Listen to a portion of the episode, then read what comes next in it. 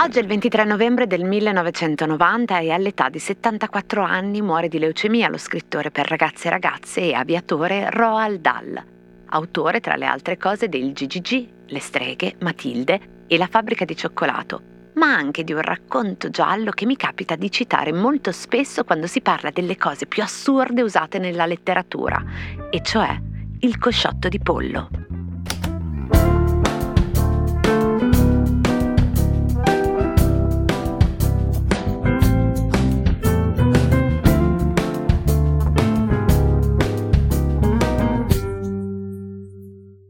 Cosa c'entra Roald Dahl con un'arma del delitto? Nel marzo del 2023 il mondo dell'editoria per ragazzi, ma non solo, è stato interessato da un grosso dibattito rispetto alle modifiche chieste dall'editore inglese insieme alla società che detiene i diritti d'autore di Roald Dahl per rimuovere dettagli dai suoi testi, dettagli piccoli o meno piccoli, ritenuti offensivi per le sensibilità contemporanee.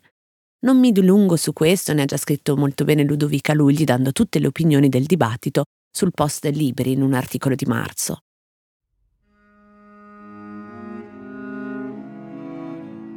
Roald Dahl ha avuto posizioni che dire scomode poco, erano note le sue posizioni antisemite e razziste. Il museo che gli è stato dedicato a Great Missenden nel Buckinghamshire ha un cartello che dice proprio il suo razzismo era innegabile e indelebile. Erano opinioni espresse pubblicamente, era la sua vita, era la sua posizione. Non erano i suoi romanzi. Quello che sicuramente si rifletteva nei suoi romanzi e racconti è la crudezza di alcuni contenuti, soprattutto considerando che sono dedicati a ragazzi e ragazze, la brutta fine che fanno i genitori che hanno abusato dei bambini, la cattiveria molto poco edulcorata di alcuni giovani protagonisti delle sue storie e anche i modi in cui sono descritti con allusioni spesso pesanti al loro aspetto fisico. È un mondo che Dal conosceva bene, con un'infanzia segnata dalla severità dell'educazione impartitegli nei collegi frequentati, e poi le missioni dal Kenya alla Libia, in Grecia, e un terribile incidente a causa del quale rimarrà senza vista per alcuni mesi e con numerose fratture anche al cranio. E poi una serie di lutti da adulto, i più terribili che si possano immaginare. Un figlio neonato che subisce una gravissima frattura cranica, un'altra figlia che muore a soli sette anni per complicazioni dovute al morbillo e un'altra figliastra, Lorina, malata di tumore al cervello che muore pochi mesi prima di lui. Ora, per come la vedo io, magari si possono anche togliere le parole grasso, brutto o nero dai suoi libri. Alcuni editori secondo me hanno trovato una soluzione molto intelligente e anche stimolante per i più giovani, cioè aggiungere una nota al testo che racconti quando sono state scritte quelle storie, far vedere il contesto, spiegare perché certe parole potevano essere usate. Ma comunque non si può, e forse neanche si dovrebbe togliere, quello che secondo me di ottimo invece riesce a fare Dal, cioè la scomodità di attraversare anche le parti più buie dell'animo e anche dell'animo infantile, le ombre, la crudeltà, incluso farci chiedere a noi adulti stavolta se siamo davvero sicuri che sia sana una narrazione solo di ragazze e di ragazzi coraggiosi, ribelli, positivi eroici. All'obiezione che ogni tanto si sente che certi racconti, specialmente nelle mani dei più giovani, metterebbero in giro certe brutte idee, Qualche anno fa mi ricordo che lo stesso dibattito si era aperto su Astrid Lindgren con Pippi Calzelunghe. Ecco, io risponderei così. Quanti artisti hanno raccontato di sé che se non avessero fatto il mestiere che fanno, le opere d'arte che fanno, i film che fanno, i fumetti che disegnano, i gialli che scrivono, probabilmente sarebbero stati loro stessi dei serial killer o comunque dei soggetti psichicamente instabili. Ogni film con una buona trovata, ogni giallo con una trama vincente, ogni opera d'arte, anche cruda e crudele, è un fatto di cronaca nera sublimato. È un'oscenità, una cosa orrenda che esiste, che spesso gli stessi autori e autrici di quelle storie hanno conosciuto da vicino e che ha trovato però un suo spazio fuori dalla realtà. Pensate anche a tutti i supereroi, alle eroine, agli eroi delle storie che vi vengono in mente e al loro rapporto con la propria storia, con i loro stessi genitori, quando i genitori non erano già morti. Vi sembrano storie edificanti, positive, risolte, ma è davvero questo quello che chiediamo alla letteratura per ragazzi? Fort Worth, Texas. Maschio di 14 anni uccide maschio di 5 anni con una palla da bowling. Hereford, Inghilterra. Uomo di 45 anni uccide uomo di 48 con un mattone. Dublino, Irlanda. Donna di 45 anni uccide donna di 81 anni con un crocefisso. Fort Worth, Texas. Uomo di 33 anni uccide uomo di 53 anni con una chitarra elettrica. Hull, Inghilterra. Uomo di 21 anni uccide donna di 26 anni con una penna Bic. Ohio.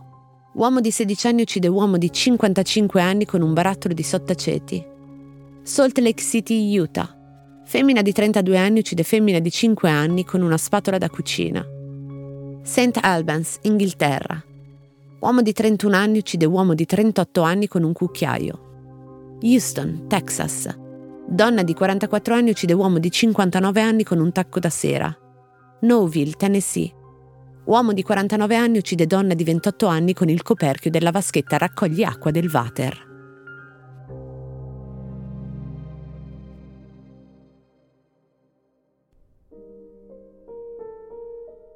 Quelle che vi ho appena letto sono le didascalie di un'opera di Ed James, un fotografo inglese che qualche anno fa ha realizzato una serie di foto delle più insolite armi del delitto che ha scovato nelle notizie di cronaca. Questa è verità, non è finzione anche se potrebbe tranquillamente esserlo.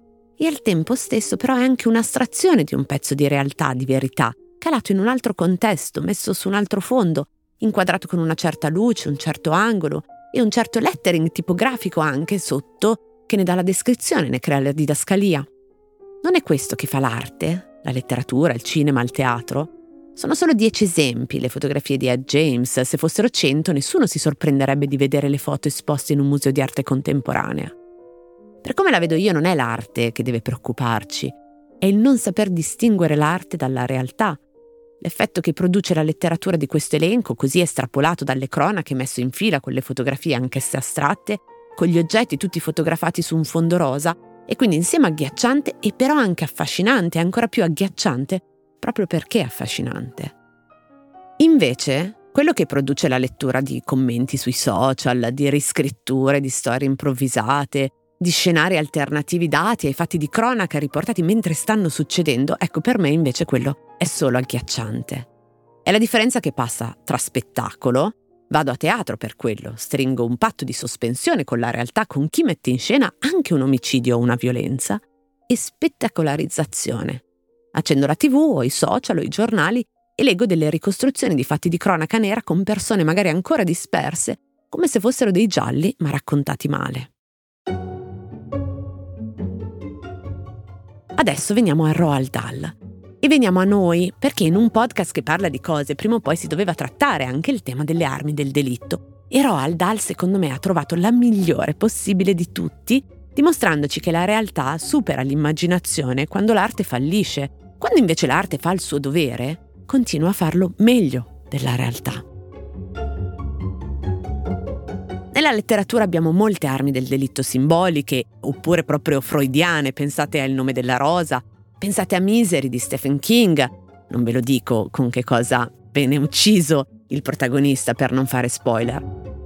C'è un altro libro, questa volta non vi dico il titolo, sempre per la ragione dello spoiler, in cui un serial killer ammazza il ghostwriter a suon di librate di delitto e castigo e del padrino, e uno in cui qualcuno viene ucciso con una copia arrotolata dell'Economist. C'è anche un libro di poesie bellissimo uscito da non tanto tempo che si chiama 50 tentati suicidi più 50 oggetti contundenti di Alessandra Carnaroli. Ma nessuno di questi, secondo me, è in grado di competere con il Cosciotto d'agnello di Roald Dahl che dà il titolo al racconto. E quindi no, non è uno spoiler dire l'arma del delitto, uno perché è il titolo del racconto e poi perché l'omicidio del marito da parte della moglie incinta avviene subito, a poche righe dall'inizio, quando lei mette le mani nel congelatore, tira fuori la prima cosa che capita e dice a se stessa: Benissimo, stasera mangeremo agnello. Ma poi è tutto il racconto che ruota intorno a come questa donna riesce a far sparire la cosiddetta pistola fumante. In questo caso letteralmente un cosciotto d'agnello proprio fumante. Non l'avete letto? Leggetelo. I miei figli l'hanno letto, hanno letto un sacco di Roald Dahl e me l'hanno sentito leggere e per il momento sono ancora viva, anche se in effetti però né io né loro sappiamo cucinare.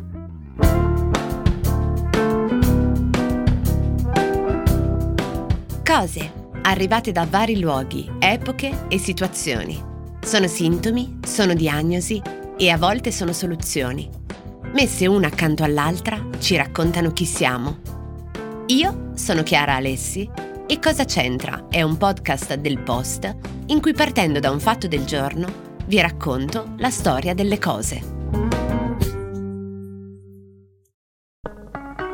Morning, cioè il podcast che faccio ogni mattina per il post, si potrà ascoltare gratis senza abbonamento dal 10 al 19 maggio. Partiamo dall'inizio. Sono Francesco Costa, sono il vice direttore del post. Ogni mattina da ormai tre anni mi sveglio presto per leggere tutti i giornali e poi raccontarli dentro Morning e non solo. Insieme alle notizie, alle cose più importanti, alle cose da sapere, cerco di raccontarvi da giornalista anche un po' di dietro le quinte dentro Morning, dei giornali, dei meccanismi che fanno l'informazione. Morning è un podcast normalmente rivolto alle persone abbonate al post, ma appunto, siccome compie tre anni, per ascoltarlo dal 10 al 19 maggio basterà semplicemente scaricare l'app del post, che è gratis, registrarsi con un account gratuito anche quello e ascoltare Morning, Morning Weekend, anche l'archivio. Se volete, se siete curiosi, è una buona occasione per provare. Prometto che ascoltando Morning non vi mancheranno poi per tutta la giornata gli argomenti di discussione, prometto anche che non parlo sempre così veloce. A presto!